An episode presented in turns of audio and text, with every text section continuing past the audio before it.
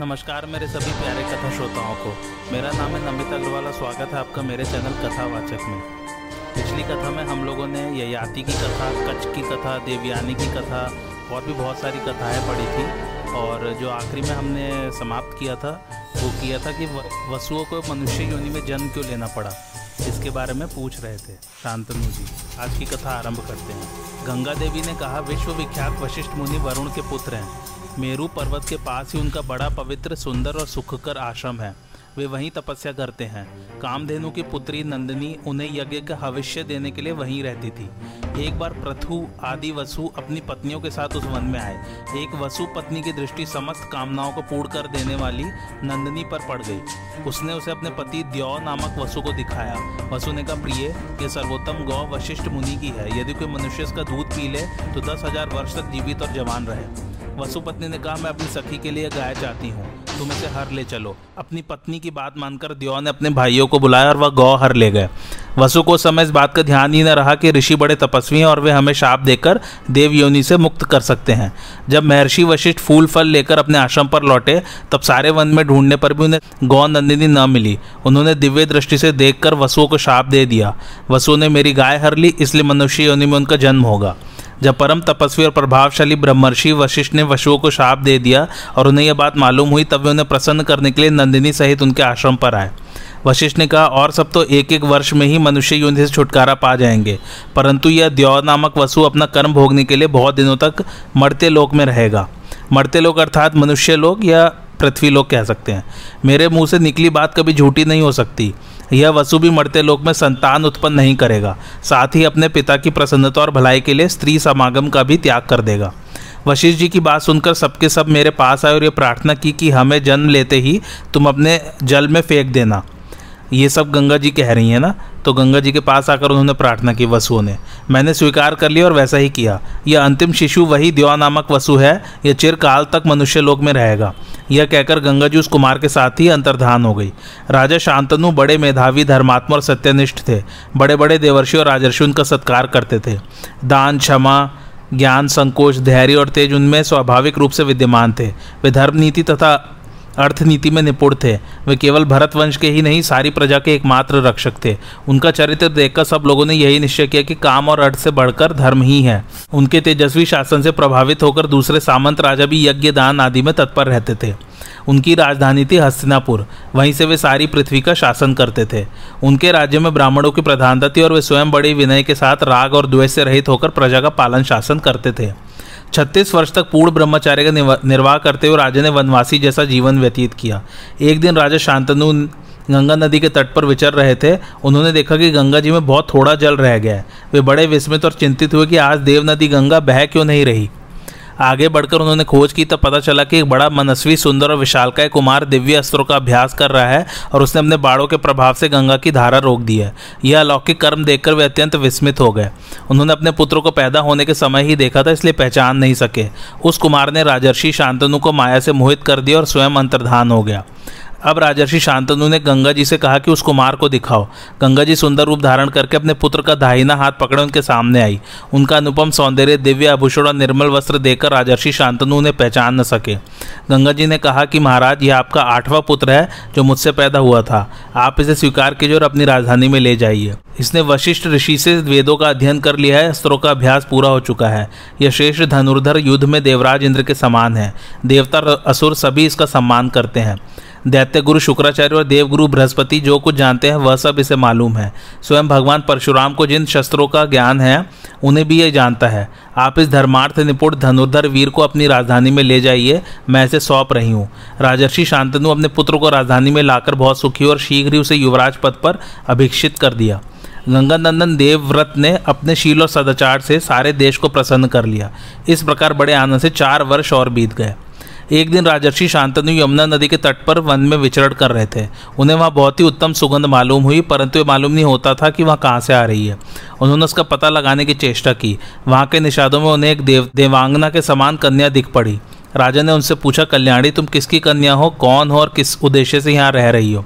कन्या ने कहा, मैं निषाद कन्या हूँ, पिता की आगे से धर्मार्थ नाव चलाती हूँ।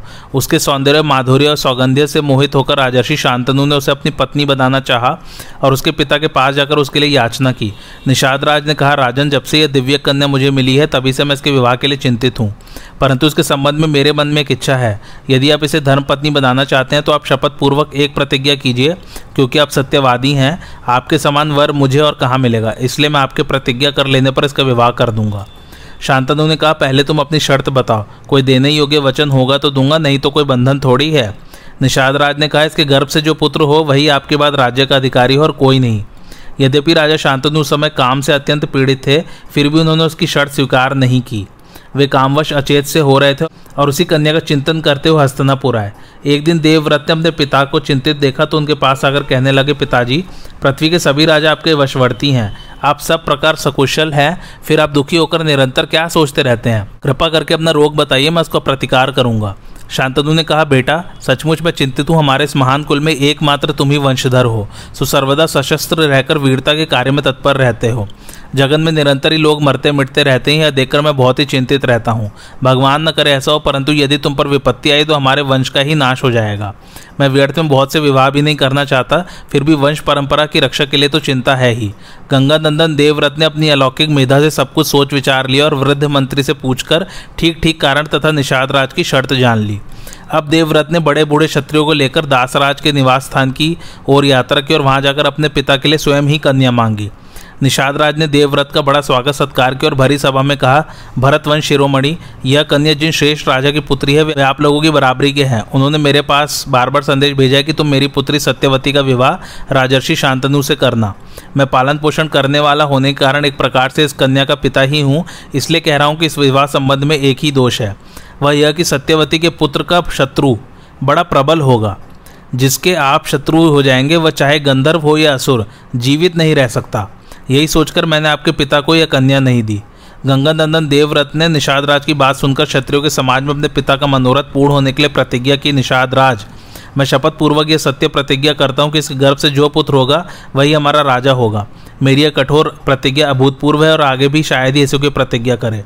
उसने कहा, युवराज मेरे मन में एक संदेह अवश्य है कि शायद आपका पुत्र सत्यवती के पुत्र से राज्य छीन ले। देवव्रत ने निषादराज का आशय समझकर क्षत्रियों की भरी सभा में कहा, क्षत्रियो, मैं अपने पिता के लिए राज्य का परित्याग तो पहले ही कर दिया है। अब संतान के लिए आज निश्चय कर रहा हूँ। निषादराज, आज से मेरा ब्रह्मचार्य अखंड होगा। संतान न होने पर भी मुझे अक्षय लोकों की प्राप्ति होगी। देवव्रत की कठोर प्रतिज्ञा सुनकर निषादराज के शरीर में रोमांच हो आया। उसने कहा, मैं कन्या देता हूँ। उसी समय आकाश से देवता, ऋषि और अप्सराएँ देवव्रत पर पुष्पों की वर्षा करने लगी और सबने कहा, यह भीष्म है। इसका नाम भीष्म होना चाहिए। इसके बाद देवव्रत भीष्म सत्यवती को रथ पर चढ़ाकर हसिनापुर ले आए और अपने पिता को सौंप दिया। देवव्रत की इस भीषण प्रतिज्ञा की प्रशंसा सब लोग करने लगे। भीष्म का यह दुष्कर कार्य सुनकर राजा शांतनु बहुत प्रसन्न हुए। उन्होंने अपने पुत्र को वर दिया, मेरे निष्पाप पुत्र, जब तक तुम जीना चाहोगे, तब तक मृत्यु तुम्हारा बाल भी बाका नहीं कर सकेगी। तुमसे अनुमति प्राप्त करके ही वह तुम पर अपना प्रभाव डाल सकेगी। राजर्षि शांतनु की पत्नी सत्यवती के गर्भ से दो पुत्र हुए, चित्रांगद और विचित्र वीर। दोनों ही बड़े होनहार और पराक्रमी थे। अभी चित्रांगद ने युवावस्था में प्रवेश भी नहीं किया था कि राजर्षि शांतनु स्वर्गवासी हो गए। भीष्म जी ने सत्यवती की सम्मति से चित्रांगद को राजगद्दी पर बिठाया। उसने अपने पराक्रम से सभी राजाओं को पराजित किया। वह किसी भी मनुष्य को अपने समान नहीं समझता था।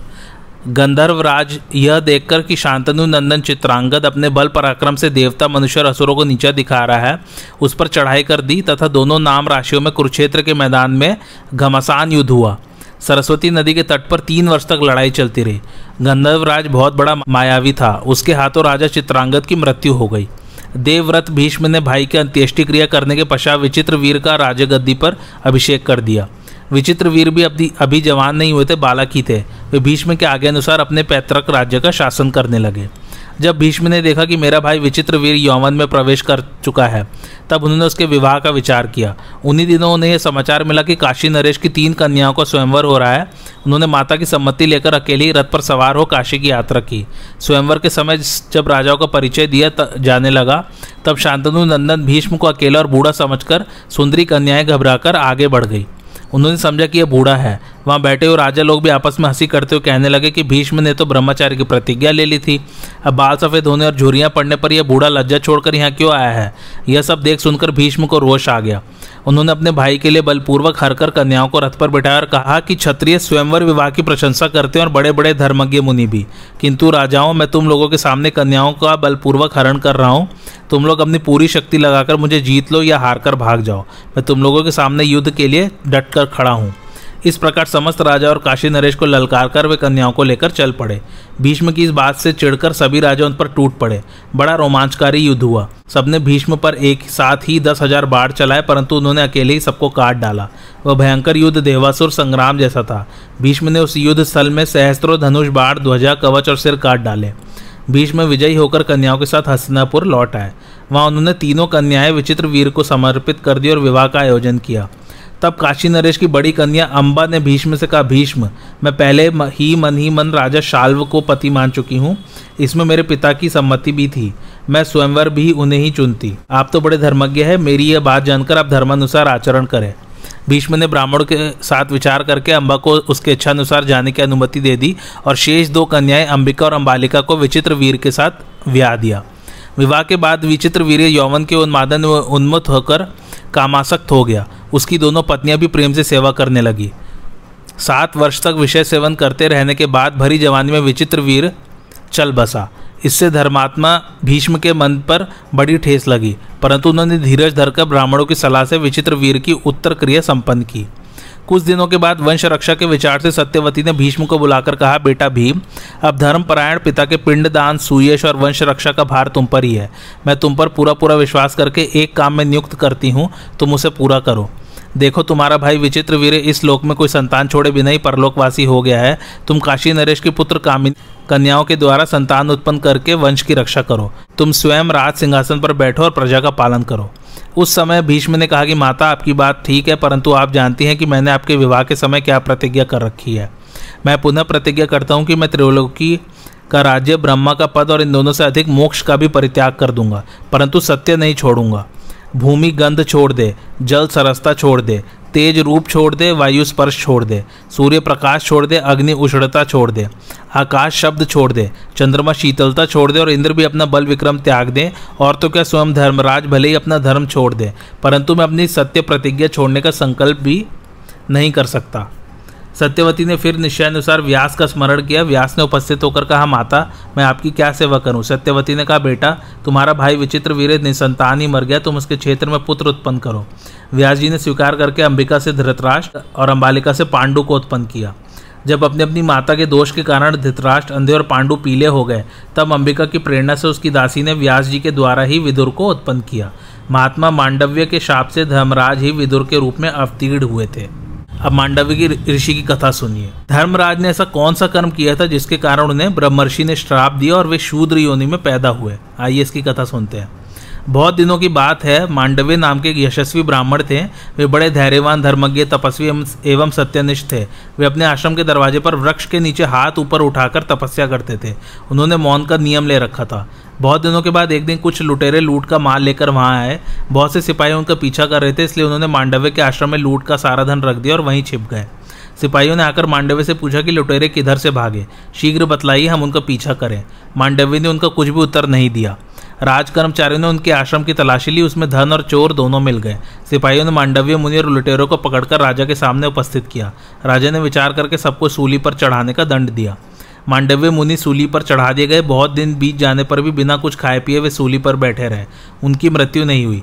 उन्होंने अपने प्राण छोड़े नहीं, वहीं बहुत से ऋषियों को निमंत्रित किया। ऋषियों ने रात्रि के समय पक्षियों के रूप में आकर दुख प्रकट किया। और पूछा कि आपने क्या अपराध किया था? मांडव्य ने कहा, मैं किसे दोषी बनाऊँ? यह मेरे ही अपराध का फल है। पहरेदारों ने देखा कि ऋषि को सूली पर चढ़ाए बहुत दिन हो गए, परंतु ये मरे नहीं। उन्होंने जाकर अपने राजा से निवेदन किया। राजा ने मांडवी मुनि के पास आकर प्रार्थना की कि मैंने अज्ञानवश आपका बड़ा अपराध किया, आप मुझे क्षमा कीजिए, मुझ पर प्रसन्न होइए। मांडव्य ने राजा पर कृपा की और उन्हें क्षमा कर दिया। वे सूली पर से उतारे गए। जब बहुत उपाय करने पर शूल उनके शरीर से नहीं निकल सका, तब वह काट दिया गया। गड़े हुए शूल के साथ ही उन्होंने तपस्या की और दुर्लभ लोक प्राप्त किए। तब से उनका नाम अड़ी मांडव्य पड़ गया। महर्षि मांडव्य ने धर्मराज की सभा में जाकर पूछा कि मैंने अनजाने में ऐसा कौन सा पाप किया था जिसका यह फल मिला? जल्दी बतलाओ, नहीं तो मेरी तपस्या का बल देखो। धर्मराज ने कहा, आपने एक छोटे से फतिंगे की पूछ में सीख गड़ा दी थी। उसी का यह फल है। जैसे थोड़े से दान का अनेक गुना फल मिलता है, वैसे ही थोड़े से धर्म का भी कई गुना फल मिलता है। अड़ी मांडव्य ने पूछा कि ऐसा मैंने कब किया था? धर्मराज ने कहा, बचपन में। इस पर अणि मांडव्य बोले, बालक, बारह वर्ष की अवस्था तक जो कुछ करता है, उससे उसे अधर्म नहीं होता, क्योंकि उसे धर्म अधर्म का ज्ञान नहीं रहता। तुमने छोटे अपराध का बड़ा दंड दिया है, तुम्हें मालूम होना चाहिए कि समस्त प्राणियों के वध की अपेक्षा ब्राह्मण का वध बड़ा है। इसलिए तुम्हें क्षूद्र योनि में जन्म लेकर मनुष्य बनना पड़ेगा। आज मैं संसार में कर्म फल की मर्यादा स्थापित करता हूँ। चौदह वर्ष की अवस्था तक किए गए कर्मों का पाप नहीं लगेगा, उसके बाद किए गए कर्मों का फल अवश्य मिलेगा। इसी अपराध के कारण मांडव्य ने श्राप दिया और धर्मराज शूद्र योनि में विदुर के रूप में उत्पन्न हुए। वे धर्मशास्त्र और अर्थशास्त्र में बड़े निपुण थे क्रोध और लोभ तो उन्हें छू तक नहीं किया था। वे बड़े दूरदर्शी, शांति के पक्षपाती और समस्त कुरुवंश के हितैषी थे। धृतराष्ट्र पांडु और विदुर के जन्म से कुरुवंश, कुरुजांगल देश और कुरुक्षेत्र तीनों की ही बड़ी उन्नति हुई। संत सुखी हो गए, कोई डाकू नहीं रहा, पापियों का अभाव हो गया, न केवल राजधानी में, सारे देश में ही सत्युग का सा समय हो गया। धृतराज पांडु और विदुर के कार्य देखकर पूर्ववासियों को बड़ी प्रसन्नता होती थी। भीष्म बड़ी सावधानी से राजकुमारों की रक्षा करते थे। सबने अपने अपने अधिकारानुसार अस्त्र, विद्या तथा शास्त्र ज्ञान संपादन किया। इतिहास, पुराण तथा अन्य अनेकों विद्याओं में उनकी अच्छी पैठ थी। सभी विषयों पर वे अपना निश्चित मत रखते थे। मनुष्यों में सबसे श्रेष्ठ धनुर्धर थे पांडु और सबसे अधिक बलवान थे धृतराष्ट्र विदुर के समान धर्मज्ञ और धर्मपरायण तीनों लोगों में कोई नहीं था। धृतराज जन्म से अंधे थे और विदुर दासी के पुत्र। इसलिए वे दोनों राज्य के अधिकारी नहीं माने गए। पांडु को ही राज्य मिला। भीष्म ने सुना कि गांधार राज सुबल की पुत्री गांधारी, सब लक्षणों से संपन्न है और उसने भगवान शंकर की आराधना करके सौ पुत्रों का वरदान भी प्राप्त कर लिया है। तब भीष्म ने गांधार राज के पास दूध भेजा। पहले तो सुबल ने अंधे के साथ अपनी पुत्री का विवाह करने में बहुत सोच विचार किया। परंतु फिर कुल प्रसिद्धि और सदाचार पर विचार करके विवाह करने का निश्चय कर लिया। जब गांधारी को यह बात मालूम हुई कि मेरे भावी पति नेत्रहीन है, तब उसने एक वस्त्र को कई तह करके उसे अपनी आँखें बाँध ली। पतिव्रता गांधारी का यह निश्चय था कि मैं अपने पतिदेव के अनुकूल रहूँगी। उसके भाई शकुनी ने अपनी बहन को धृतराज के पास पहुँचा दिया। भीष्म की अनुमति से विवाह कार्य संपन्न हुआ, वह अपने चरित्र और सद्गुणों से अपने पति और परिवार को प्रसन्न रखने लगी। यदुवंशी शूरसेन के प्रथा नामक बड़ी सुंदरी कन्या थी। वसुदेव जी इसी के भाई थे। इस कन्या को शूरसेन ने अपनी बुआ के संतानहीन लड़के कुंती भोज को गोद दे दिया था। यह कुंती भोज की धर्मपुत्री प्रथा अथवा कुंती बड़ी सात्विक, सुंदरी और गुणवती थी। कई राजाओं ने उसे मांगा था, इसलिए कुंती भोज ने स्वयंवर किया। स्वयंवर में कुंती ने वीरवर पांडु को जयमाला पहना दी। अतः उनके साथ उसका विधि पूर्वक विवाह हुआ। राजा पांडु वहाँ से बहुत सी दहेज की सामग्री प्राप्त करके अपनी राजधानी हस्तिनापुर लौट आए। महात्मा भीष्म ने पांडु का एक और विवाह करने का निश्चय किया। अतः वे मंत्री, ब्राह्मण, ऋषि, मुनि और चतुरंगड़ी सेना के साथ मद्र राज की राजधानी में गए।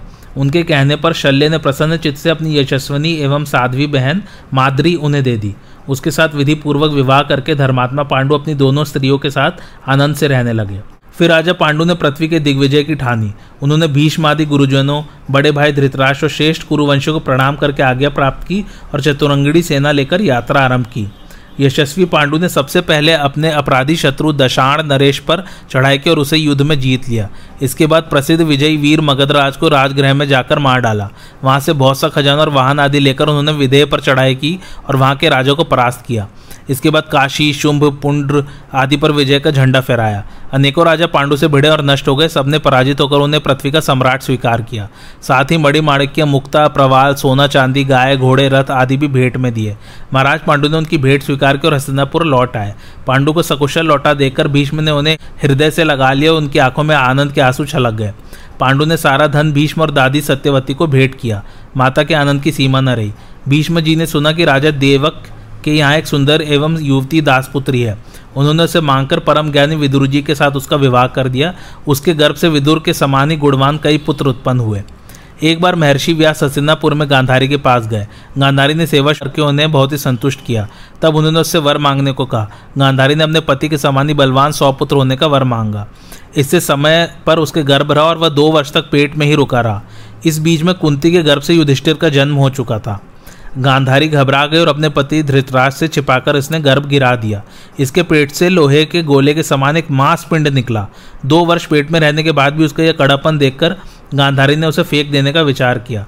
भगवान व्यास अपनी योग दृष्टि से यह सब जानकर झटपट उसके पास पहुँचे और बोले, अरे सुबल की बेटी, तू ये क्या करने जा रही है? गांधारी ने महर्षि व्यास से सारी बात सच सच कह दी। उसने कहा, भगवान, आपके आशीर्वाद से गर्भ तो मुझे पहले रहा, परंतु संतान कुंती को ही पहले हुई। दो वर्ष पेट में रहने के बाद भी सौ पुत्रों के बदले या मांस पिंड पैदा हुआ है। यह क्या बात है?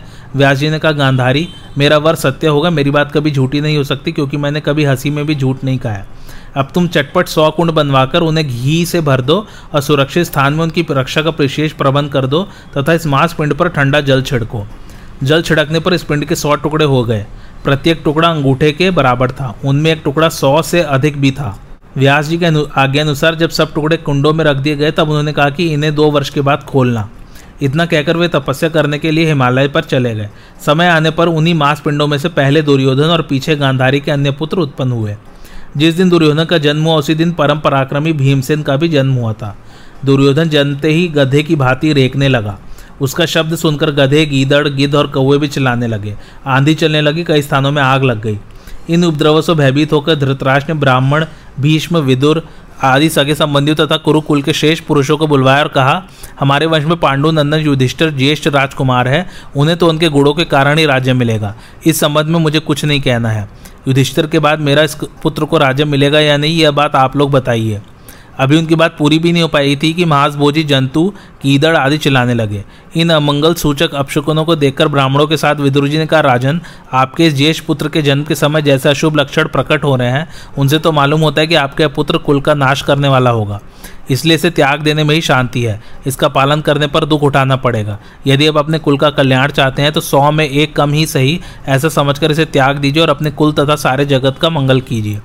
शास्त्र स्पष्ट शब्दों में कहते हैं कि कुल के लिए एक मनुष्य का, ग्राम के लिए एक कुल का, देश के लिए एक ग्राम का और आत्मकल्याण के लिए सारी पृथ्वी का भी परित्याग कर दें। सबके समझाने बुझाने पर भी पुत्र स्नेहवश राजा धृतराष्ट्र दुर्योधन को नहीं त्याग सके। उन 101 टुकड़ों से सौ पुत्र और एक कन्या उत्पन्न हुई। जिन दिनों गांधारी गर्भवती थी और धृतराज की सेवा करने में असमर्थ थी, उन दिनों एक वैश्य कन्या उनकी सेवा में रहती थी और उसके गर्भ से उसी साल धृतराज के युयुत्सु नामक पुत्र हुआ। वह बड़ा यशस्वी और विचारशील था। दुर्योधन सबसे बड़ा था और उससे छोटा था युयुत्सु। कन्या का नाम दुशला था। ये सभी बड़े शूरवीर युद्ध कौशल तथा शास्त्रों के विद्वान थे। धृतराज ने समय पर योग्य कन्याओं के साथ सभी सौ पुत्रों का विवाह किया। दुष्यल का विवाह समय आने पर राजा जयद्रथ के साथ हुआ। अब पांडु की कथा सुनिए और युधिष्ठिर और भीम का जन्म कैसे हुआ, वो सब सुनिए। राजा पांडु एक वन में विचर रहे थे। वह पशुओं से पूर्ण और बड़ा भयंकर था। घूमते घूमते उन्होंने देखा कि एक युद्धपति मृग अप, अपनी पत्नी मृगी के साथ विचर रहा है। पांडु ने साध कर पाँच बाढ़ मारे वे दोनों घायल हो गए। तब मृग ने कहा राजन अत्यंत कामी क्रोधी बुद्धिहीन और पापी मनुष्य भी ऐसा क्रूर कर्म, कर्म नहीं करते। मुझ निरपराध को मारकर आपने क्या लाभ उठाया? मैं किंदम नाम का तपस्वी मुनि हूँ। मृग बनकर अपनी मृगी के साथ मैं विहार कर रहा था। मैं प्राय इसी वेश में घूमता रहता हूँ। मुझे मारने से आपको ब्रह्म हत्या तो नहीं लगेगी, क्योंकि आप ये बात जानते नहीं थे। परंतु आपने मुझे जैसी अवस्था में मारा है, वह सर्वथा मारने के अनुपयुक्त थी। इसलिए यदि कभी आप अपनी पत्नी के साथ समागम करेंगे तो उसी अवस्था में आपकी मृत्यु होगी और वह पत्नी आपके साथ सती हो जाएगी। यह कहकर किंदम ने अपने प्राण छोड़ दिए। पांडु आतुर होकर मनी मन कहने लगे, मैंने सुना है कि धर्मात्मा शांतनु के पुत्र मेरे पिता विचित्र वीर भी काम वासना के कारण बचपन में ही मर गए थे। मैं उन्हीं का पुत्र हूँ। हाय हाय, मैं कुलीन और विचारशील हूँ, फिर भी मेरी बुद्धि नीच हो गई। अब मैं इस बंधन का त्याग करके मोक्ष का ही निश्चय करूँगा और अपने पिता महर्षि व्यास के समान अपना जीवन निर्वाह करूँगा। अब मैं निसंदेह घोर तपस्या करूँगा एक एक वृक्ष के नीचे एक एक दिन अकेला ही रहूँगा और मौनी सन्यासी होकर इन आश्रमों में भिक्षा मांगूँगा। मेरा शरीर मिट्टी से लथपथ होगा और खंडहर ही मेरा घर होगा। प्रिय और अप्रिय की भावना छोड़कर मैं शोक और हर्ष से ऊपर उठ जाऊँगा। निंदा और स्तुति मेरे लिए समान हो जाएगी। मुँह सर्वदा प्रसन्न होगा, शरीर से सबका भला होगा और चर अचर किसी भी प्राणी को नहीं सताऊँगा। सभी प्राणियों को अपनी संतान की तरह मानूँगा।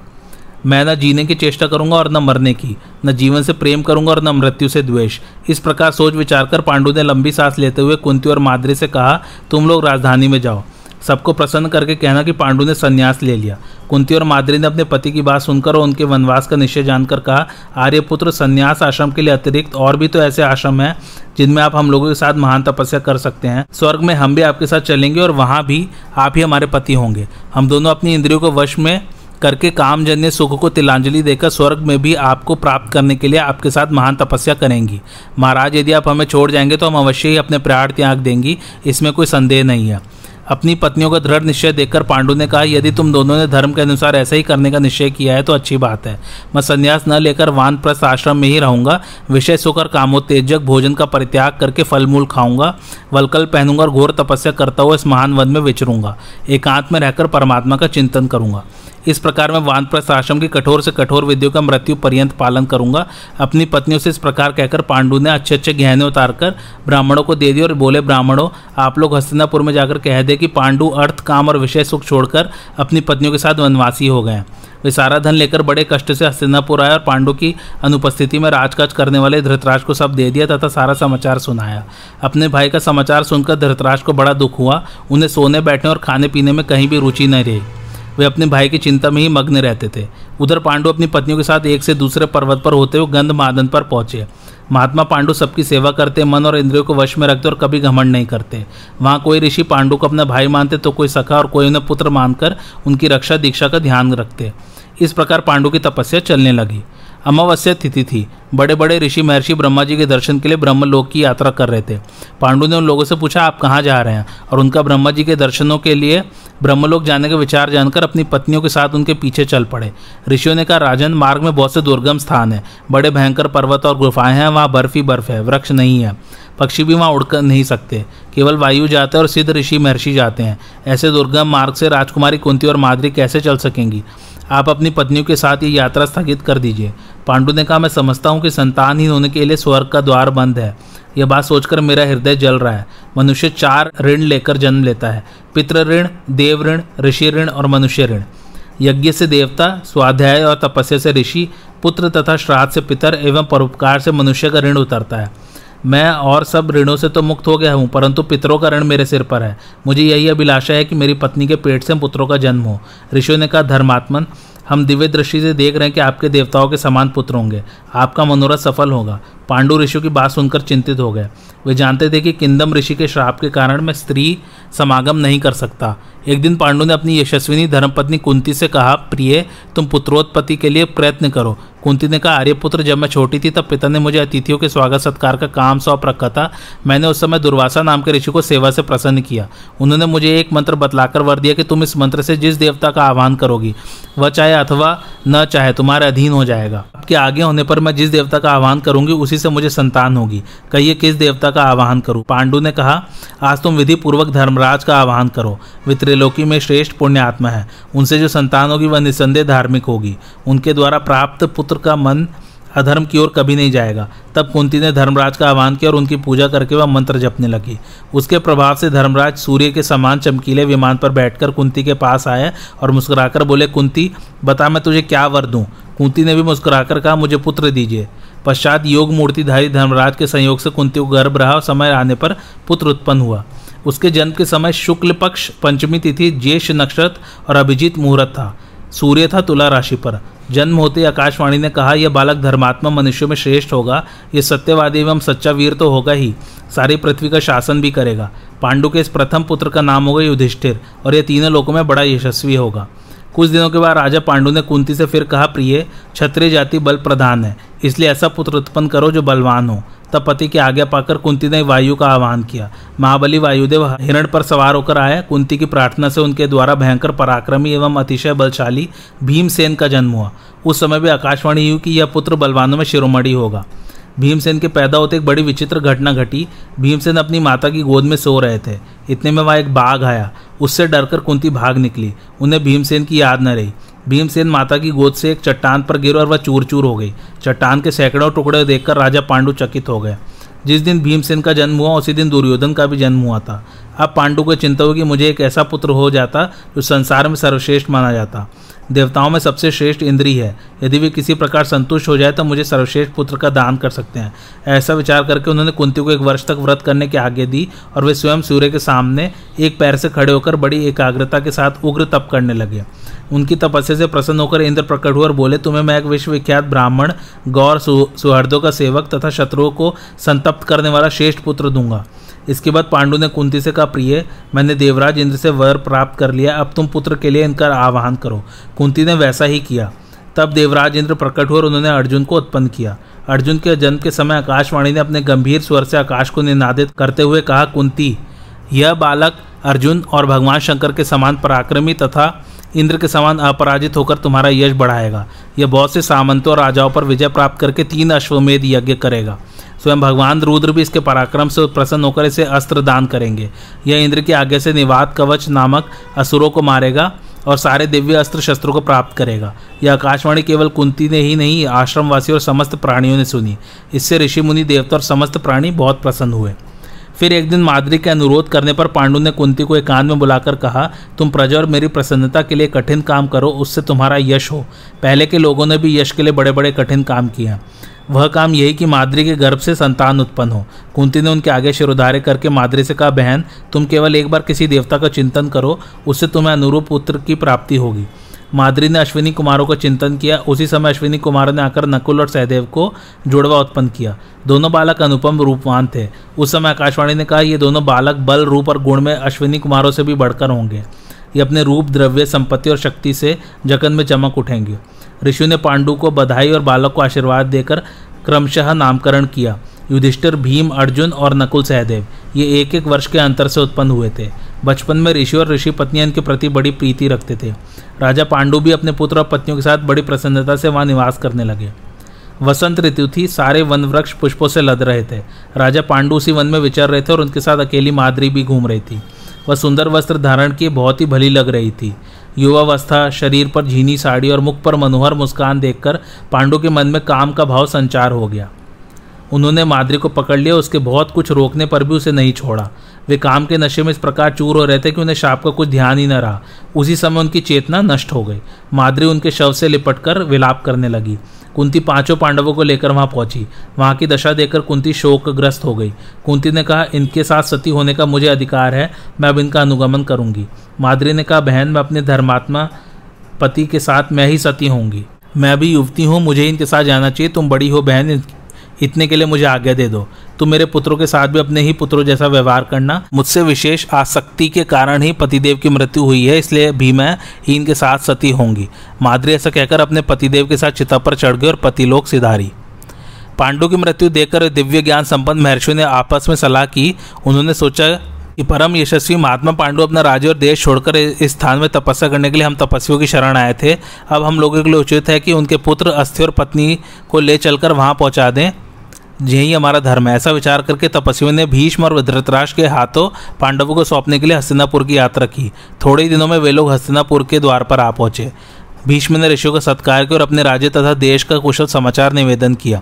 सबकी सम्मति से एक ऋषि ने खड़े होकर सारा वृतांत कह सुनाया और कहा, आप लोग इन बच्चों और इनकी माता पर कृपा करें, साथ ही प्रेत कार्य समाप्त हो जाने पर राजा पांडु के लिए पितृमेद यज्ञ करें।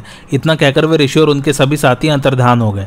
अब राजा धृतराष्ट्र ने आगे दी कि, विदुर तो महाराज पांडु और महारानी माद्री की अंत्येष्टि क्रिया राजोचित सामग्री से करो और उनके लिए पशु, वस्त्र, अन्न तथा आवश्यक धन का दान करो। विदुर ने उनके आगे स्वीकार की नगर में कहीं भी हर्ष का चित्र तक नहीं दिखाई दिया। सबने मिलकर राजा पांडु का श्राद्ध किया, ब्राह्मणों को भोजन कराया, दक्षिणा में बहुत से रत्न और अच्छे अच्छे गाँव दिए। सूतक समाप्त हो जाने पर सब लोग हस्तिनापुर में लौट आए। श्राद्ध के बाद पांडु के कुटुंबी बहुत ही दुखी रहे। दादी सत्यवती तो दुख और शोक के आवेग से पागल सी हो रही थी। अपनी माता को अत्यंत व्याकुल देखकर व्यास जी ने उनसे कहा माता जी अब सुख का समय बीत गया, बड़े बुरे दिन आ रहे हैं। दिन दिन पाप की बढ़ोतरी होगी, पृथ्वी की जवानी जाती रही। छल कपट और दोषों का बोलबाला हो रहा है। धर्म, कर्म और सदाचार लुप्त हो रहे हैं। कौरवों के अन्याय से बड़ा भारी संहार होगा। तुम अब योगिनी बनकर योग करो और यहाँ से निकल जाओ। अपनी आँखों वंश का नाश देखना उचित नहीं। माता सत्यवती ने उनकी बात स्वीकार करके अंबिका और अंबालिका को इस बात की सूचना दी और दोनों के साथ भीष्म से अनुमति लेकर वन में चली गई। वन में घोर तपस्या करके उन तीनों ने शरीर का त्याग किया और अभीष्ट गति प्राप्त की। अब पांडवों के वैदिक संस्कार हुए। वे आनंद से अपने पिता के घर रहकर बड़े होने लगे। बचपन में वे खुशी खुशी दुर्योधन आदि के साथ खेलते और उनसे बढ़ चढ़कर ही रहते। दौड़ने में, निशाना लगाने में, खाने में, धूल उड़ाने में भीमसेन धृतराज के सभी लड़कों को हरा देते थे। अकेले भीमसेन सभी भाइयों को बाल पकड़कर खींचते और ज़मीन में घसीटने लगते। इससे उनके शरीर छिल जाते। वे दस दस बालकों को अंकवार में भरकर पानी में डुबकी लगाते और उनकी दुर्दशा करके छोड़ते। भीमसेन को कुश्ती में, दौड़ने में किसी प्रकार के युद्ध में कोई नहीं जीत पाता था। भीमसेन होड़ के कारण ही ऐसा करते थे। उनके मन में कोई बैर विरोध नहीं था, परंतु दुर्योधन के मन में भीमसेन के प्रति दुर्भाव ने घर कर लिया। वह अपने अंतकरण के दोष से भीमसेन में रात दिन दोष ही दोष देखता। मोह और लोभ के कारण दोष का चिंतन करने से वह स्वयं दोषी बन गया। उसने यह निश्चय किया कि नगर के उद्यान में सोते समय भीमसेन को गंगा में डाल दें और युधिष्ठिर तथा अर्जुन को कैद करके सारी पृथ्वी का राज्य करें। ऐसा निश्चय करके वह मौका देखने लगा। दुर्योधन ने एक बार जल विहार के लिए गंगा के तट पर प्रमाण कोटि स्थान में बड़े बड़े तंबू और खेमे लगवाए। उस स्थान का नाम रखा था उद्दक क्रीडन। चतुर रसोइयों ने खाने पीने की बहुत सी वस्तुएँ तैयार की। दुर्योधन के कहने पर युधिष्ठिर ने वहाँ की यात्रा स्वीकार कर ली और सब मिलजुल कर नगराकार रथों और हाथियों पर सवार हो वहाँ गए। वहाँ जाकर सभी राजकुमार परस्पर एक दूसरे को खिलाने पिलाने में जुट गए। दुरात्मा दुर्योधन ने भीमसेन को मार डालने की बुरी नीयत उनके भोजन की सामग्री में पहले से ही विष मिला दिया था। उसने बड़ी मिठास से मित्र और भाई की तरह आग्रह करके भीमसेन को सब परोस दिया और व्यंजाने में सबका सब खा गए। दुर्योधन ने समझा, ठीक है, अब मेरा काम बन गया। इसके बाद जल क्रीड़ा हुई। जल क्रीड़ा करते करते भीमसेन थक गए और सबके साथ खेमे में आकर सो गए। विरग रग में विष फैल जाने से निश्चेष हो गए। दुर्योधन ने स्वयं लता की रस्सियों से भीमसेन के मुर्दे के समान शरीर को बांधा और गंगा के ऊँचे तट से जल में ढकेल दिया। भीमसेन इसी अवस्था में नागलोक में जा पहुँचे। वहाँ विशैले सांपों ने भीमसेन को खूब डसा। सर्पों के डसने से कालकूट का प्रभाव कम हो गया। विष उतरने से भीमसेन सचेत होकर सांपों को पकड़ पकड़ कर पटकने लगे। बहुत से सांप मर गए और बहुत से डरकर भाग गए। भगे हुए सांपों ने नागराज वासुकी के पास जाकर सब वृतांत निवेद कह सुनाया। वासुकी नाग स्वयं भीमसेन के पास आए। उनके साथी आर्यक नाग ने भीमसेन को पहचान लिया। आर्यक नाग ने भीमसेन के नाना का नाना था। वह भीमसेन के साथ बड़े प्रेम के साथ मिला। वासुकी ने आर्यक से पूछा, हम लोग इसको क्या भेंट दे? इसको बहुत सा धन रत्न देकर भेज दो। आर्यक ने कहा, नागेंद्र, ये धन रत्न लेकर क्या करेगा? प्रसन्न हो तो इसे उन कुंडों का रस पीने की आज्ञा दीजिए जिनसे सहस्त्रों हाथियों का बल प्राप्त होता है। भीमसेन ने पवित्र पूर्वाभिमुख बैठ रस पीने लगे। बलशाली भीमसेन एक घूट में एक कुंड पी जाते। इस प्रकार आठ कुंड पीकर वे नागों के निर्देशानुसार एक दिव्य शैया पर जाकर सो गए। इधर नींद टूटने पर कौरव और पांडव खूब खेल कूद कर बिना भीमसेन के ही हस्तिनापुर के लिए रवाना हो गए। वे आपस में यह कह रहे थे कि भीमसेन आगे ही चले गए होंगे। दुर्योधन अपनी चाल चल जाने से फूला न समाता था। धर्मात्मा युधिष्ठिर के पवित्र हृदय में भीमसेन की स्थिति की कल्पना भी नहीं हुई। वे दुर्योधन को भी अपने ही समान शुद्ध समझते थे। उन्होंने माता कुंती के पास जाकर पूछा माता जी भीमसेन यहाँ आ गए क्या? हमने तो वहाँ भी उनको बहुत ढूंढा, परंतु न मिलने पर सोचा कि घर चले गए होंगे।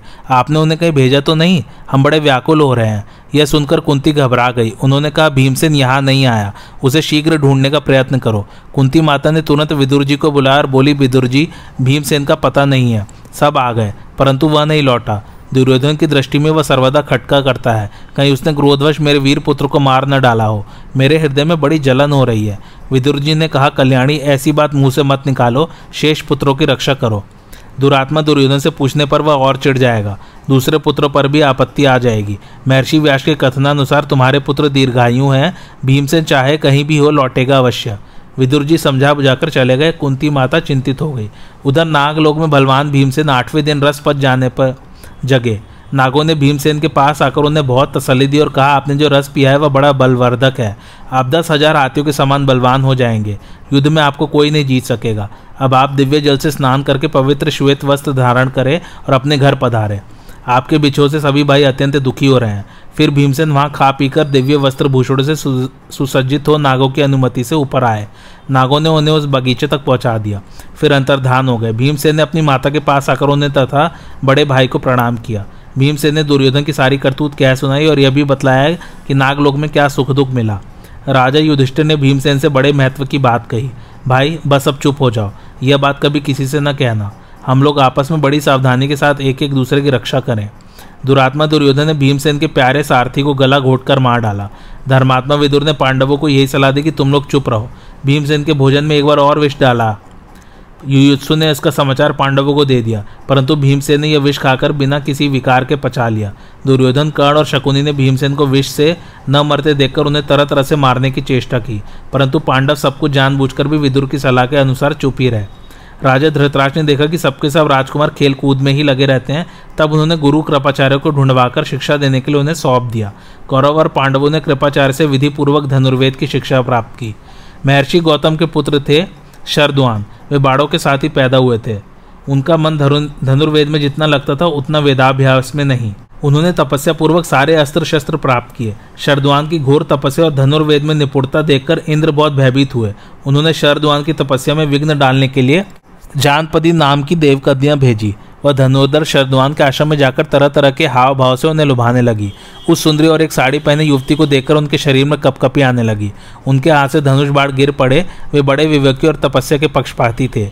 इसलिए उन्होंने धैर्य से अपने को रोक लिया। उनके मन में विकार हो चुका था। उससे एक कन्या और एक पुत्र की उत्पन्न हुई। संयोगवश राजर्षि शांतनु अपने दल बल के साथ शिकार खेलते हुए वहाँ आ निकले। किसी सेवक की दृष्टि उधर पड़ गई। उसने सोचकर कि हो न हो, यह बालक किसी धनुर्वेद के पारदर्शी ब्राह्मण के हैं। राजर्षि को सूचना दी। उन्होंने कृपा पर वश होकर उन बालकों को उठा लिया और ये तो अपने ही बालक है, ऐसा सोचकर घर ले गए। उन्होंने उन बच्चों का पालन पोषण और यथोचित संस्कार किया तथा उनके नाम कृप एवं कृपी रख दिए। जब शरद्वान को तपोबल से ये बात मालूम हुई, तब वे वे भी राजर्षि शांतनु के पास आए और उन बालकों के नाम गोत्र आदि बतलाकर चारों प्रकार के धनुर्वेदों, विविध शास्त्रों और उनके रहस्यों की शिक्षा दी। थोड़े ही दिनों में बालक कृप सभी विषयों के परम, परमाचार्य हो गए। अब कौरव और पांडव यदुवंशी तथा अन्य राजकुमारों के साथ उनसे धनुर्वेद का अभ्यास करने लगे। भीष्म ने विचार किया कि पांडवों और कौरवों को इससे भी अधिक अस्त्र ज्ञान प्राप्त होना चाहिए। अब इन्हें कोई साधारण पुरुष तो शिक्षा दे नहीं सकता, इसलिए इस विद्या का को कोई विशेषज्ञ ढूंढना चाहिए। यह सोचकर उन्होंने पांडवों और कौरवों को द्रोणाचार्य के हाथों सौंप दिया। वे भीष्म के सत्कार से प्रसन्न होकर राजकुमारों को धनुर्वेद की शिक्षा देने लगे। थोड़े ही दिनों में सबके सब राजकुमार सारे शास्त्रों में प्रवीण हो गए। द्रोणाचार्य का जन्म कैसे हुआ था, उन्हें अस्त्र कैसे मिले थे और कौरवों के साथ उनका संबंध किस प्रकार हुआ? अब इसकी कथा सुनिए, और साथ ही अश्वत्थामा का जन्म कैसे हुआ? पहले युग में गंगाद्वार नामक स्थान पर महर्षि भरद्वाज रहा करते थे। वे बड़े व्रतशील और यशस्वी थे। एक बार वे यज्ञ कर रहे थे, उस दिन सबसे पहले ही वे महर्षियों को साथ लेकर गंगा स्नान करने गए। वहाँ उन्होंने देखा कि घृताची अप्सरा स्नान करके जल से निकल रही है। उसे देखकर उनके मन में काम वासना जाग उठी। उसी में द्रोण का जन्म हुआ।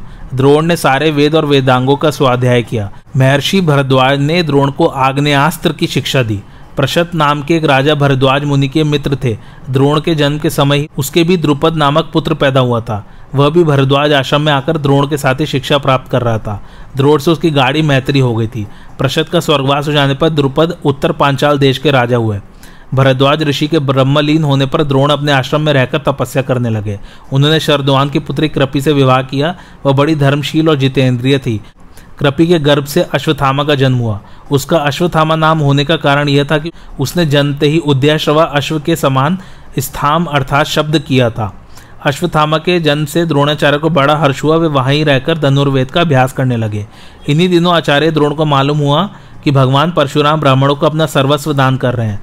द्रोणाचार्य उनसे धनुर्वेद संबंधी ज्ञान और दिव्य अस्त्रों की जानकारी प्राप्त करने के लिए चल पड़े। अपने शिष्यों के साथ महेंद्राचल पर पहुंचकर उन्होंने परशुराम जी को प्रणाम किया और बतलाया कि मैं महर्षि भरद्वाज का पुत्र हूँ, मैं आपके पास कुछ प्राप्त करने के लिए आया हूँ। परशुराम जी ने कहा, मेरे पास जो कुछ धन रत्न था, वह मैं ब्राह्मणों को दे चुका। सारी पृथ्वी भी मैंने कश्यप ऋषि को दे दी। अब मेरे पास ये शरीर और अस्त्रों के सिवा और कुछ नहीं है। इनमें से तुम जो चाहो मांग लो। द्रोणाचार्य ने कहा, भृगुनंदन, आप मुझे प्रयोग, रहस्य और उपसहार विधि के साथ सारे अस्त्र शस्त्र दे दे। परशुराम जी ने तत्काल तथास्तु कहकर उन्हें सब शिक्षा दे दी। अस्त्र शस्त्र प्राप्त करके द्रोणाचार्य को बड़ी प्रसन्नता हुई। फिर वे अपने मित्र द्रुपद के पास गए। द्रोणाचार्य ने द्रुपद के पास जाकर कहा, राजन, मैं आपका प्रिय सखा द्रोण हूँ। आपने मुझे पहचान तो लिया? पांचाल राज द्रुपद द्रोणाचार्य की बात से चिढ़ गए। उन्होंने कहा, ब्राह्मण, तुम्हारी बुद्धि अभी परिपक्व नहीं हुई है। भला मुझे अपना मित्र बतलाते समय तुम्हें कुछ हिचकिचाहट नहीं मालूम होती? राजाओं के गरीबों से क्या दोस्ती? द्रुपद की बात सुनकर द्रोण क्रोध से काप उठे। उन्होंने मनी मन कुछ निश्चय किया और कुरुवंश की राजधानी हस्तिनापुर में आए। वहाँ आकर उन्होंने कुछ दिनों तक गुप्त रूप से कृपाचार्य के घर निवास किया। एक दिन युधिष्ठिर आदि सभी राजकुमार नगर के बाहर जाकर मैदान में गेंद खेल रहे थे। गेंद अचानक कुएँ में गिर पड़ी। राजकुमारों ने उसे निकालने का प्रयत्न तो किया, परंतु किसी प्रकार उन्हें सफलता न मिली। वे को सकुचाकर एक दूसरे का मुँह ताकने लगे। उसी समय उनकी दृष्टि पास के ही एक ब्राह्मण पर पड़ी जिन्होंने अभी अभी नित्य कर्म समाप्त किया था। उनका शरीर दुर्बल और रंग सावला था। सभी राजकुमारों ने घेर कर खड़े हो गए। ब्राह्मण ने राजकुमार को उदास देकर मुस्कुराते हुए कहा, राम राम, धिक्कार है। तुम्हारे क्षत्रिय बल और अस्त्र कौशल को। तुम लोग कुएँ में से गेंद नहीं निकाल सकते। देखो, मैं तुम लोगों को गेंद और अपनी अंगूठी अभी कुएँ में से निकाल देता हूँ। तुम लोग मेरे भोजन का प्रबंध कर दो। यह कहकर उन्होंने अपनी अंगूठी कुएँ में डाल दी। युधिष्ठर ने कहा, भगवान, आप कृपाचार्य की अनुमति मिल जाने पर सर्वदा के लिए भोजन पा सकते हैं। अब द्रोणाचार्य ने कहा, देखो, ये एक मुट्ठी सीखें हैं। इन्हें मैंने मंत्रों से अभिमंत्रित कर रखा है। मैं एक सीख से गेंद छेद देता हूँ और फिर दूसरी सीखों से एक दूसरी को छेद कर तुम्हारी गेंद खींच लेता हूँ। द्रोणाचार्य ने वैसा ही किया। राजकुमार के आश्चर्य की सीमा न रही। उन्होंने कहा, भगवान, आप अपनी अंगूठी तो निकालिए। द्रोणाचार्य ने बाढ़ का प्रयोग करके बाढ़ सहित अपनी अंगूठी भी निकाल ली। अंगूठी निकली देखकर राजकुमार ने कहा, आश्चर्य है आश्चर्य है। हमने तो ऐसी अस्त्र विधि और कहीं नहीं देखी।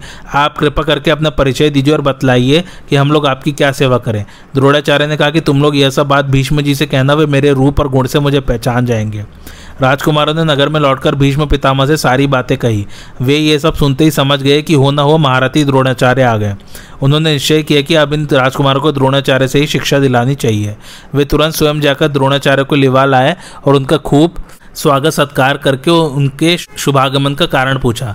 द्रोणाचार्य ने कहा, भीष्म जी, जिस समय मैं ब्रह्मचार्य का पालन करता और शिक्षा प्राप्त कर रहा था, उसी समय पांचाल राज के पुत्र द्रुपद भी हमारे साथ धनुर्विद्या सीख रहे थे। हम दोनों में बड़ी मित्रता थी। उस समय वे मुझे प्रसन्न करने के लिए कहा करते थे कि जब मैं राजा हो जाऊँगा, तब तुम मेरे साथ रहना। उनके प्रतिज्ञा स्मरण करके मैं बहुत प्रसन्न और प्रफुल्लित रहा करता था। कुछ दिनों के बाद मैंने शरदवान की पुत्री कृपी से विवाह किया और उसके गर्भ से सूर्य के समान तेजस्वी अश्वत्थामा का जन्म हुआ। एक दिन की बात है, गोधन के धनी ऋषि कुमार दूध पी रहे थे। अश्वत्थामा उन्हें देखकर दूध पीने के लिए मचल गया और रोने लगा। उस समय मेरी आँखों के सामने अंधेरा छा गया। बहुत घूमने पर भी मुझे दूध देने वाली गाय न मिल सकी। जब मैं लौट कर आया, तब देखता हूँ कि छोटे छोटे बच्चे आटे के पानी से अश्वत्थामा को ललचा रहे हैं और वह ज्ञान बालक उसे ही पीकर यह कहता हुआ नाच रहा है कि मैंने दूध पी लिया। अपने बच्चे की यह हँसी और दुर्दशा देखकर मैंने, मेरे चित्त में बड़ा क्षोभ हुआ। मैंने सोचा, धिक्कार है मेरे इस दरिद्र जीवन को, मेरे धैर्य का बाँध टूट गया। भीष्म जी, जब मैंने सुना कि मेरा प्रिय सखा द्रुपद राजा हो गया, तब मैं अपनी पत्नी और बच्चे के साथ प्रसन्नतापूर्वक उसकी राजधानी के लिए चल पड़ा। मुझे द्रुपद की प्रतिज्ञा पर विश्वास था, परंतु जब मैं द्रुपद से मिला, तब उसने अपरिचित के समान कहा, ब्राह्मण देवता, अभी तुम्हारी बुद्धि कच्ची और लोक व्यवहार से अनभिज्ञ है। अब मैं धनी हूँ, तुम निर्धन हो। मित्रता का दावा बिल्कुल व्यर्थ है। द्रुपद के तिरस्कार से मेरा कलेजा जल रहा है, मैं अपनी प्रतिज्ञा शीघ्र ही पूर्ण करूँगा। मैं गुणवान शिष्यों को शिक्षा देने के उद्देश्य से यहाँ आया हूँ।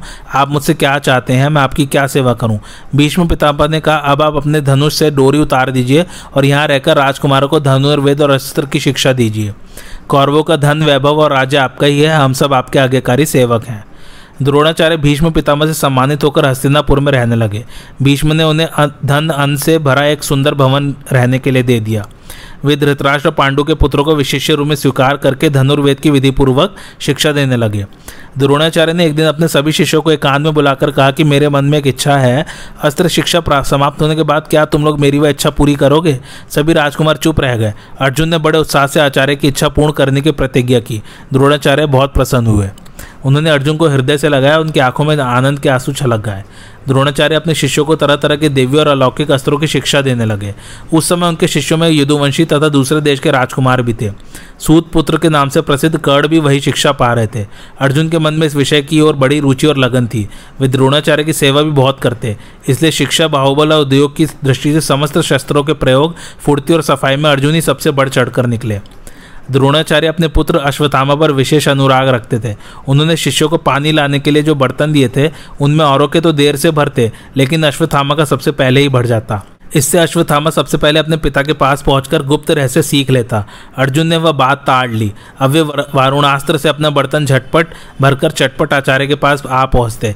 इसी से उनकी शिक्षा, दीक्षा, गुरुपुत्र अश्वत्थामा से किसी भी अंश में कम नहीं हुई। एक दिन भोजन करते समय तेज हवा के कारण दीपक बुझ गया। अंधकार में भी हाथ को बिना भटके मुँह के पास जाते देखकर अर्जुन ने समझ लिया कि निशाना लगाने के लिए प्रकाश की आवश्यकता नहीं, केवल अभ्यास की है। वे अब अंधेरे में बाढ़ चलाने का अभ्यास करने लगे। एक दिन रात में अर्जुन की प्रत्यांश की टंकार सुनकर द्रोणाचार्य उनके पास आए और अर्जुन को हृदय से लगाकर कहा, बेटा, मैं ऐसा प्रयत्न करूँगा कि संसार में तुम्हारे समान और कोई धनुर्धर न हो। यह बात मैं तुमसे सत्य कहता हूँ। आचार्य ने सब राजकुमारों को हाथी, घोड़ों, रथ और पृथ्वी पर का युद्ध, गदा युद्ध, तलवार चलाना, तोमर प्राश शक्ति आदि के प्रयोग एवं संकीर्ण युद्ध की शिक्षा दी। यह सब सिखाने में अर्जुन की ओर उनका विशेष ध्यान रहता था। द्रोणाचार्य के शिक्षा कौशल की बात देश देशांतर में फैल गई। दूर दूर के राजा और राजकुमार आने लगे। एक दिन निषादपति हिरण्य धनु का पुत्र एकलव्य भी अस्त्र शिक्षा प्राप्त करने के लिए उनके पास आया। परंतु द्रोणाचार्य ने यह सोचकर के निषाद जाति का है, शिक्षा देना स्वीकार नहीं किया। वह लौट गया। वन में जाकर उसने द्रोणाचार्य की एक मिट्टी की मूर्ति बनाई और उसी में आचार्य भाव रखकर उत्कट श्रद्धा और प्रेम से नियमित रूप से अस्त्राभ्यास करने लगा और अत्यंत निपुण हो गया। एक बार सभी राजकुमार आचार्य की अनुमति से शिकार खेलने के लिए वन में गए। राजकुमारों का सामान और एक कुत्ता साथ लिए, एक अनुचर भी वन में चल रहा था। वह कुत्ता घूमता फिरता वहाँ पहुँच गया, जहाँ एकलव्य बाणों का अभ्यास कर रहा था। एकलव्य का शरीर मैला कुचैला था। वह काला मरकचर्म पहने था और उसके सिर पर जटाएँ थी। कुत्ता उसे देखकर भौंकने लगा। एकलव्य ने खींचकर सात बाण मारे, जिससे उस कुत्ते का मुँह भर गया, परंतु उसे चोट कहीं नहीं लगी। कुत्ता बाढ़ भरे मुँह से पांडवों के पास आया। यह आश्चर्यजनक दृश्य देखकर पांडव कहने लगे कि इसका शब्द वेद और फुर्ती तो विलक्षण है। टो लगाने पर उसी वन में उन्हें एकलव्य मिल गया। वह लगातार बाड़ों का अभ्यास कर रहा था। पांडव एकलव्य का रूप बदल जाने के कारण उसे पहचान न सके। पूछने पर एकलव्य ने बतलाया, मेरा नाम एकलव्य है। मैं भीलराज हिरण्य धनु का पुत्र और द्रोणाचार्य का शिष्य हूँ। मैं यह धनुर्विद्या का अभ्यास करता हूँ। अब सभी ने उसे अच्छी तरह पहचान लिया। वहाँ से लौटकर सब राजकुमार ने द्रोणाचार्य से सब हाल कह सुनाया।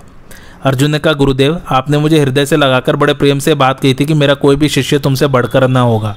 परंतु ये आपका शिष्य एकलव्य तो सबसे और मुझसे भी बढ़कर है। अर्जुन की बात सुनकर द्रोणाचार्य ने थोड़ी देर तक कुछ विचार किया और फिर उन्हें साथ लेकर उसी वन में गए। द्रोणाचार्य ने अर्जुन के साथ वहाँ पहुंचकर देखा कि जटा वलकल धारण के एकलव्य बाढ़ पर बाढ़ चला रहा है। शरीर पर मैल जम गया, परंतु उसे इस बात का ध्यान नहीं है। आचार्य को देखकर एकलव्य उनके पास है और चरणों में दंडवत प्रणाम किया। फिर वह उनकी विधि पूर्वक पूजा करके हाथ जोड़कर उनके सामने खड़ा हो गया और बोला, आपका शिष्य सेवा में उपस्थित है। आज्ञा कीजिए। द्रोणाचार्य ने कहा, यदि तू सचमुच मेरा शिष्य है तो मुझे गुरु दक्षिणा दे। एकलव्य को बड़ी प्रसन्नता हुई, उसने कहा, आज्ञा कीजिए। मेरे पास ऐसी कोई वस्तु नहीं जो मैं आपको न दे सकूँ द्रोणाचार्य ने कहा एकलव्य तुम अपने दाहिने हाथ का अंगूठा मुझे दे दो। सत्यवादी एकलव्य अपनी प्रतिज्ञा पर डटा रहा और उसने उत्साह तथा प्रसन्नता से दाहिने हाथ का अंगूठा काटकर गुरुदेव को सौंप दिया। इसके बाद उसकी बाढ़ चलाने की वह सफ़ाई और फुर्ती नहीं रही। एक बार द्रोणाचार्य ने अपने शिष्यों की परीक्षा लेनी चाहिए। उन्होंने कारीगर से एक नकली गिद्ध बनवाया और उसे कुमारों से छुपाकर एक वृक्ष पर टांग दिया। पश्चात राजकुमारों से कहा धनुष पर बाढ़ चढ़ाकर तैयार हो जाओ। तुम्हें निशाना लगाकर उस गिद्ध का सिर उड़ाना होगा। उन्होंने पहले युधिष्ठर को आज्ञा दी पूछा कि युधिष्ठर क्या तुम इस वृक्ष पर बैठे गिद्ध को देख रहे हो? युधिष्ठर ने कहा जी मैं देख रहा हूँ। द्रोण ने पूछा क्या तुम इस वृक्ष को मुझे और अपने भाइयों को, को भी देख रहे हो? युधिष्ठर बोले जी हाँ मैं इस वृक्ष को आपको और अपने भाइयों को भी देख रहा हूँ। द्रोणाचार्य ने कुछ खींच कर झड़कते हुए कहा हट जाओ। तुम यह निशाना नहीं मार सकते। इसके बाद उन्होंने दुर्योधन आदि राजकुमारों को एक एक करके वहाँ खड़ा कराया और यही प्रश्न किया। उन सबने वही उत्तर दिया जो युधिष्ठर ने दिया था। आचार्य ने सबको झड़क कर वहाँ से हटा दिया। अंत में अर्जुन को बुलाकर उन्होंने कहा, देखो निशाने की ओर चूकना मत। धनुष चढ़ाकर मेरी आगे की बाट जो हो। छड़ भर ठहर कर आचार्य ने पूछा, क्या तुम इन वृक्ष को गीधों को और मुझे देख रहे हो? अर्जुन ने कहा, भगवान, मैं गीध के अतिरिक्त और कुछ नहीं देख रहा हूँ। द्रोणाचार्य ने पूछा, अर्जुन, भला बताओ तो गिद्ध की आकृति कैसी है? अर्जुन बोले, भगवान, मैं तो केवल उसका सिर देख रहा हूँ। आकृति का पता नहीं। द्रोणाचार्य का रोम रोम आनंद की बाढ़ से बुलकित हो गया। वे बोले, बेटा, बाढ़ चलाओ। अर्जुन ने तत्काल बाढ़ से गिद्ध का सिर काट गिराया। अर्जुन की सफलता देखकर आचार्य ने निश्चय कर लिया कि द्रुपद के विश्वासघात का बदला अर्जुन ही ले सकेगा। एक दिन गंगा स्नान करते समय मगर ने द्रोणाचार्य की जांग पकड़ ली। द्रोण स्वयं उससे छूट सकते थे, फिर भी उन्होंने शिष्यों से कहा कि मगर को मारकर मुझे बचाओ। उनकी बात पूरी होने के पहले ही अर्जुन ने पाँच पहने बाड़ों से पानी में डूबे मगर को बेच दिया और सभी राजकुमार हक्के बक्के होकर अपने अपने स्थान पर ही खड़े रहे। मगर मर गए और आचार्य की जांग छूट गई। इससे प्रसन्न होकर द्रोणाचार्य बोले, बेटा अर्जुन, मैं तुम्हें ब्रह्मशिर नामक दिव्य अस्त्र प्रयोग और संहार के साथ बतलाता हूँ। यह अमोघ है। इसे कभी किसी साधारण मनुष्य पर न चलाना। यह सारे जगत को जला डालने की शक्ति रखता है। अर्जुन ने हाथ जोड़कर अस्त्र अस्त्र स्वीकार किया। द्रोणाचार्य ने कहा अब पृथ्वी पर तुम्हारे समान को, कोई धनुर्धर न होगा। द्रोणाचार्य ने राजकुमारों को अस्त्र विद्या में निपुण देखकर धृतराज से कहा राजन सभी राजकुमार सब प्रकार की विद्या में निपुण हो चुके हैं। आपकी इच्छा हो अनुमति दें तो उनकी अस्त्र विद्या का कौशल एक दिन सबके सामने दिखाया जाए। धृतराज ने प्रसन्न होकर कहा आचार्य आपने हमारा बहुत बड़ा उपकार किया है। आप जिस समय जिस जगह जिस प्रकार अस्त्र कौशल का प्रदर्शन उचित समझते हो करें। उसके लिए जिस प्रकार की तैयारी आवश्यक हो उसकी आज्ञा करें। पश्चात उन्होंने विदुर जी से कहा, विदुर, आचार्य के आगे अनुसार तैयारी कराओ। यह काम मुझे बहुत प्रिय है। द्रोणाचार्य ने रंग मंडप के लिए झाड़ झंकार से रहित समतल भूमि पसंद की। जलाशयों के कारण वह भूमि और भी सुहावनी थी। शुभ मुहूर्त में पूजा करके रंग मंडप की नींव डाली गई। रंग मंडप तैयार होने पर उसमें अनेकों प्रकार के अस्त्र शस्त्र टांगे गए और राजघराने के स्त्री पुरुषों के लिए उच्च स्थान बनवाए गए। नियत दिन आने पर राजा धृतराज भीष्म एवं कृपाचार्य के साथ वहाँ आए। ब्राह्मण, क्षत्रिय, वैश्य आदि आकर यथास्थान बैठ गए। वहाँ की भीड़ उमड़ते समुद्र के समान जान पड़ी। आचार्य द्रोण पुत्र अश्वत्थामा के साथ वहाँ आए। द्रोणाचार्य ने समय अनुसार देवताओं की पूजा कर वेदज्ञ ब्राह्मणों से मंगल पाठ करवाया। राजकुमारों ने पहले धनुष बाढ़ का कौशल दिखलाया। पश्चात रथ, हाथी और घोड़ों पर चढ़कर अपनी अपनी युद्ध चातुरी प्रकट की। उन्होंने आपस में कुश्ती भी लड़ी। इसके बाद ढाल, तलवार लेकर तरह तरह के पैतरे दिखलाने लगे। सब लोग उनकी फूर्ति, सफ़ाई, शोभा, स्थिरता और मुट्ठी की मजबूती आदि देखकर प्रसन्न हुए। भीमसेन और दुर्योधन दोनों हाथ में गदा लेकर रंगभूमि में उतरे। वे पर्वत शिखर के समान हट्टे कट्टे, वीर लंबी भुजा और कसी कमर के कारण बड़े ही शोभायमान हुए। वे मदमत हाथियों के समान चिंगाड़ चिंगाड़ कर पैतरे बदलने और चक्कर काटने लगे। विदुर जी धतराज को और कुंती गांधारी को सब बातें बतलाती जाती। उस समय दर्शकों में दो दल हो गए। कुछ लोग भीमसेन की जय बोलते तो कुछ लोग राजा दुर्योधन की। समुद्र के समान उमड़ती हुई भीड़ का कोलाहल सुनकर द्रोणाचार्य ने अश्वत्थामा से कहा, बेटा, इन्हें अब रोक दो। बात बढ़ जाएगी तो दर्शक गड़बड़ कर बैठेंगे। अश्वत्थामा ने उनके आगे का पालन किया। द्रोणाचार्य ने खड़े होकर बाजे बंद करवाए और गंभीर स्वर से कहा, अब आप लोग अर्जुन का अस्त्र कौशल देखें। ये मुझे सबसे अधिक प्यारे हैं। अर्जुन रंगभूमि में आए। उन्होंने पहले आग्नेयास्त्र से आग पैदा की, फिर वारुणास्त्र से जल उत्पन्न करके उसे बुझा दिया। वायव्यास्त्र से आंधी चला दी, पर्जन्यास्त्र से बादल पैदा किए, भौमास्त्र से पृथ्वी और पर्वतास्त्र से पर्वत प्रकट कर दिए। अंतर्धानास्त्र के द्वारा वे स्वयं छिप गए। वे क्षण भर में बहुत लंबे हो जाते तो पलक मारते बहुत छोटे। उन्होंने बड़ी फुर्ती, सफ़ाई और खूबसूरती के साथ सुकुमार सूक्ष्म और भारी निशाने उड़ाकर अपनी निपुणता दिखाई। उन्होंने लोहे के बने सुअर को इतनी फुर्ती से पाँच बार मारे कि लोग एक ही बार देख पाए। इसी समय कर्ण ने रंगभूमि के भीतर प्रवेश किया। जान पड़ा मानो कोई जीता जागता पहाड़ टहलता हुआ आ रहा है। कर्ण ने अर्जुन को संबोधित करके कहा, अर्जुन, घमंड न करना, मैं तुम्हारे दिखाए हुए काम और भी विशेषता के साथ दिखाऊँगा। उस समय दर्शकों में तहलका मच गया। कर्ण की बात सुनकर अर्जुन एक बार तो लज्जित से हो गए, पर फिर उन्हें क्रोध आ गया। कर्ण ने द्रोणाचार्य के आगे से वे सभी कौशल दिखलाए जिन्हें अर्जुन ने दिखलाया था। इससे दुर्योधन को बड़ी प्रसन्नता हुई। उसने कर्ण को गले लगाकर कहा, मेरे सौभाग्य से ही आपका आगमन हुआ है। हम और हमारा राज्य आपका ही है। इच्छा अनुसार इसका उपभोग कीजिए। कर्ण ने कहा, मैं तो स्वयं आपके साथ मित्रता करने को उत्सुक हूँ। इस समय मैं अर्जुन से द्वंद युद्ध करना चाहता हूँ। दुर्योधन ने कहा, आप हमारे साथ रहकर सब प्रकार के भोग भोगिए, मित्रों का प्रिय कीजिए और शत्रुओं के सिर पर पैर रखिए। अर्जुन को ऐसा जान पड़ा, मानो कर्ण भरी सभा में मेरा तिरस्कार कर रहा है। उन्होंने कर्ण को पुकार कर कहा, कर्ण, बिना बुलाए आने वालों और बिना बुलाए बोलने वालों को जो गति मिलती है, वही तुम्हें मेरे हाथ से मरने पर मिलेगी। कर्ण ने कहा, अजी या रंग मंडप तो सबके लिए है। क्या इस पर केवल तुम्हारा ही अधिकार है। कमज़ोर की तरह आक्षेप क्या करते हो? साहस हो तो धनुष बाढ़ से बातचीत करो, मैं तुम्हारे गुरु के समान ही तुम्हारा सिर धड़ से अलग किए देता हूँ। गुरु द्रोण के आगे से अर्जुन द्वंद युद्ध करने के लिए कर्ण के पास जा पहुँचे। कर्ण भी धनुष बाढ़ लेकर खड़ा हो गया। नीति निपुण कृपाचार्य ने दोनों को द्वंद युद्ध के लिए तैयार देखकर कहा, कर्ण, पांडुनंदन अर्जुन कुंती का सबसे छोटा पुत्र है। इस कुरुवंश शिरोमणि का तुम्हारे साथ युद्ध होने जा रहा है, इसलिए तुम भी अपने माँ बाप और वंश का परिचय बतलाओ। यह जान लेने पर युद्ध करने, न करने का निश्चय होगा, क्योंकि राजकुमार अज्ञात, कुलशील अथवा नीच वंश के पुरुष के साथ द्वंद युद्ध नहीं करते। कर्ण पर मानो सौ घड़ा पानी पड़ गया। उसका शरीर श्रीहीन हो गया, मुँह लज्जा से झुक गया। दुर्योधन ने कहा, आचार्य जी, शास्त्र के अनुसार उच्च कुल के पुरुष, शूरवीर और सेनापति तीनों ही राजा हो सकते हैं। यदि अर्जुन कर्ण के साथ इसलिए नहीं लड़ना चाहते कि वह राजा नहीं है तो मैं कर्ण को अंग देश का राज्य देता हूँ। यह कहकर दुर्योधन ने कर्ण को सुवर्ण सिंहासन पर बिठाया और तत्काल अभिषेक कर दिया। उस समय कर्ण के धर्मपिता अधिरथ को बड़ी प्रसन्नता हुई। अधिरथ को देखकर पांडवों ने निश्चय कर लिया कि यह सूत पुत्र है। भीमसेन ने हँसते हुए कहा, अरे सूत पुत्र, तू अर्जुन के हाथों मरने योग्य भी नहीं है। तेरे वंश के अनुरूप तो यह है कि झटपट घोड़ों की चाबुक संभाल ले। अरे नीच, तू अंग देश का राज्य करने योग्य नहीं है। कर्ण लंबी सांस लेकर सूर्य की ओर देखने लगा। उस समय महाबली दुर्योधन मदमत हाथी के समान भाइयों के झुंड में से उछलकर निकल आया और भीमसेन से बोला, भीमसेन, तुम्हें ऐसी बात मुँह से नहीं निकालनी चाहिए। कर्ण स्वभाव से ही कवच, कुंडलधारी और सर्व लक्षण संपन्न है। कर्ण अपने बाहुबल तथा मेरी सहायता से केवल अंग देश की ही नहीं, सारी पृथ्वी का शासन कर सकता है। मेरा काम जिससे न सहा जाता हो, वह रथ पर बैठकर धनुष पर डोरी चढ़ावे। सारे रंग मंडप में हाहाकार मच गया। अब तक सूर्यास्त हो गया था। दुर्योधन कर्ण का हाथ पकड़कर वहाँ से बाहर निकल गया। द्रोणाचार्य कृपाचार्य तथा भीष्म जी के साथ पांडव भी अपने अपने अपने निवास स्थान पर चले गए। जब द्रोणाचार्य ने देखा कि सभी राजकुमार अस्त्र विद्या के अभ्यास में पूर्णता निपुण हो चुके हैं, तब उन्होंने निश्चय किया कि अब गुरु दक्षिणा लेने का समय आ गया। उन्होंने सब राजकुमारों को अपने पास बुलाकर कहा, तुम लोग पांचाल राज द्रुपद को युद्ध में पकड़कर ले आओ। यही मेरे लिए सबसे बड़ी गुरु दक्षिणा होगी। सबने बड़ी प्रसन्नता से गुरुदेव के आगे स्वीकार किया और उनके साथ शस्त्र धारण कर रथ पर सवार और द्रुपद नगर की यात्रा कर दी। दुर्योधन, कर्ण, युयुत्सु, दुशासन और दूसरे राजकुमार पहले आक्रमण करके मैं पकड़ूँगा, ऐसा निश्चय करके आपस में स्पर्धा करने लगे। उन्होंने क्रमशः देश में और फिर राजधानी में प्रवेश किया। पांचाल राज द्रुपद ने बड़ी शीघ्रता से किले से बाहर निकलकर अपने भाइयों के साथ आक्रमण आक्रमणकारियों पर बाढ़ वर्षा शुरू कर दी। अर्जुन ने दुर्योधन आदि कौरवों का बहुत घमन करते देखकर पहले ही द्रोणाचार्य से कहा था, आचार्य, इन लोगों को पहले अपना परिक्रम दिखा लेने दीजिए। ये लोग पांचाल राज को नहीं पकड़ सकेंगे। इनके बाद हम लोगों की बारी आएगी। अर्जुन ने अपने भाइयों के साथ नगर से आधा कोस इधर ही ठहर गए उधर द्रुपद ने अपने बाड़ों की बौछारों से कौरवों की सेना को चकित कर दिया। वे इतनी फुर्ती और सफ़ाई से बाढ़ चला रहे थे कि कौरव भयवश उन्हें अनेकों रूप में देखने लगे। धनुष की टंकार आकाश का स्पर्श करने लगी। इधर दुर्योधन, विकर्ण, सुबाहु और दुशासन आदि भी बाढ़ चलाने में कोई कौर कसर नहीं रखते थे। द्रुपद अकेले सबका सामना कर रहे थे। उस समय पांचाल राज की राजधानी के सभी साधारण और असाधारण नागरिक, जिनमें बच्चे, बूढ़े और स्त्रियाँ भी थी, लाठी, मूसल आदि लेकर निकल पड़े और बरसते हुए बादलों के समान कौरवों पर टूट पड़े। कौरवों की सेना पर ऐसी मार पड़ी कि वे उस भयंकर मार के सामने एक क्षण भी नहीं ठहर सके। रोते चिल्लाते पांडवों के पास भाग आए। कौरवों का करुण क्रंदन सुनकर पांडवों ने द्रोणाचार्य के चरणों में प्रणाम के और रथ पर सवार हुए। अर्जुन ने युधिष्ठिर को रोक दिया। नकुल और सहदेव को अपने रथ के चक्कों का रक्षक बनाया। भीमसेन हाथ में भीषण गदा लेकर सेना के आगे आगे स्वयं चलने लगे। अभी द्रुपद आदि वीर कौरवों को हराकर हर्षनाथ कर ही रहे थे कि अर्जुन का रथ दिशाओं को गुंजायमान करता हुआ वहाँ जा पहुँचा।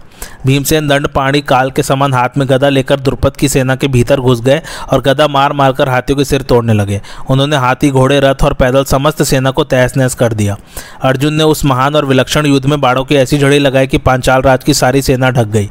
पहले सत्यजीत ने अर्जुन पर बड़ा भीषण आक्रमण किया, परंतु अर्जुन ने थोड़ी ही देर में उसे युद्ध से विमुख कर दिया। इसके बाद अर्जुन ने द्रुपद का धनुष और ध्वजा काटकर ज़मीन पर गिरा दिया और पाँच बाड़ों से चार घोड़ों तथा सारथी को मारा।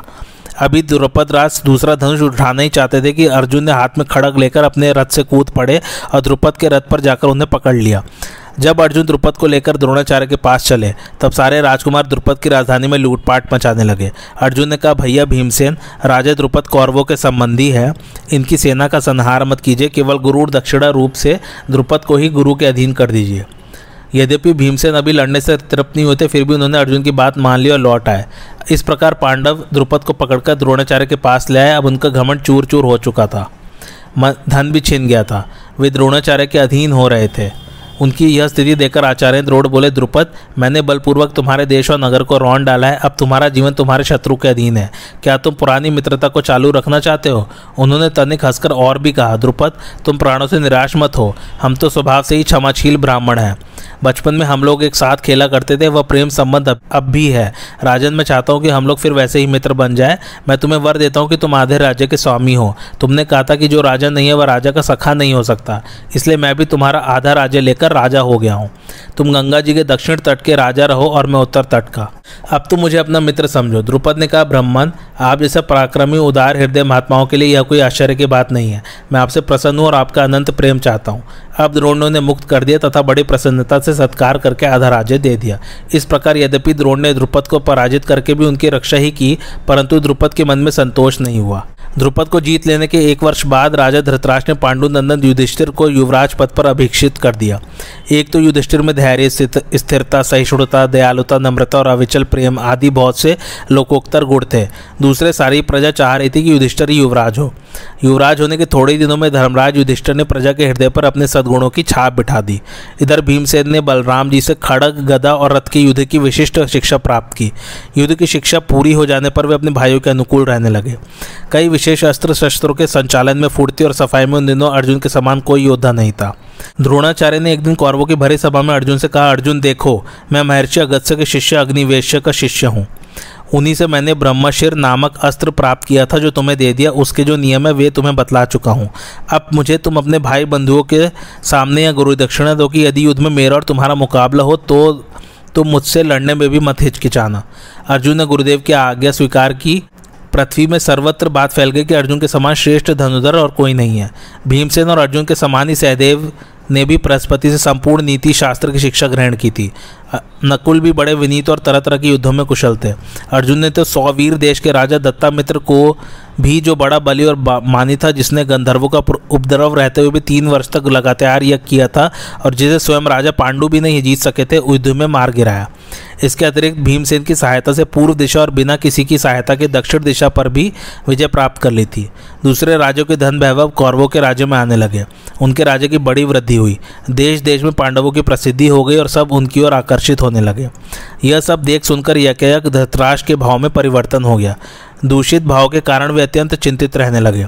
जब उनकी आतुरता अत्यंत बढ़ गई, तब उन्होंने अपने श्रेष्ठ मंत्री कणिक को बुलवाया। धृतराज ने कहा, कणिक दिनों दिन पांडवों की बढ़ती ही होती जा रही है। मेरे चित्त में बड़ी जलन हो रही है। तुम निश्चित रूप से बतलाओ कि उनके साथ मुझे संधि करनी चाहिए या विग्रह? मैं तुम्हारी बात मानूँगा। तो कैसी लगी आप लोगों को आज की कथा? मुझे कमेंट करके ज़रूर बताइए। और मेरे चैनल कथावाचक को लाइक, शेयर और सब्सक्राइब ज़रूर कीजिए। Thanks for watching. धन्यवाद।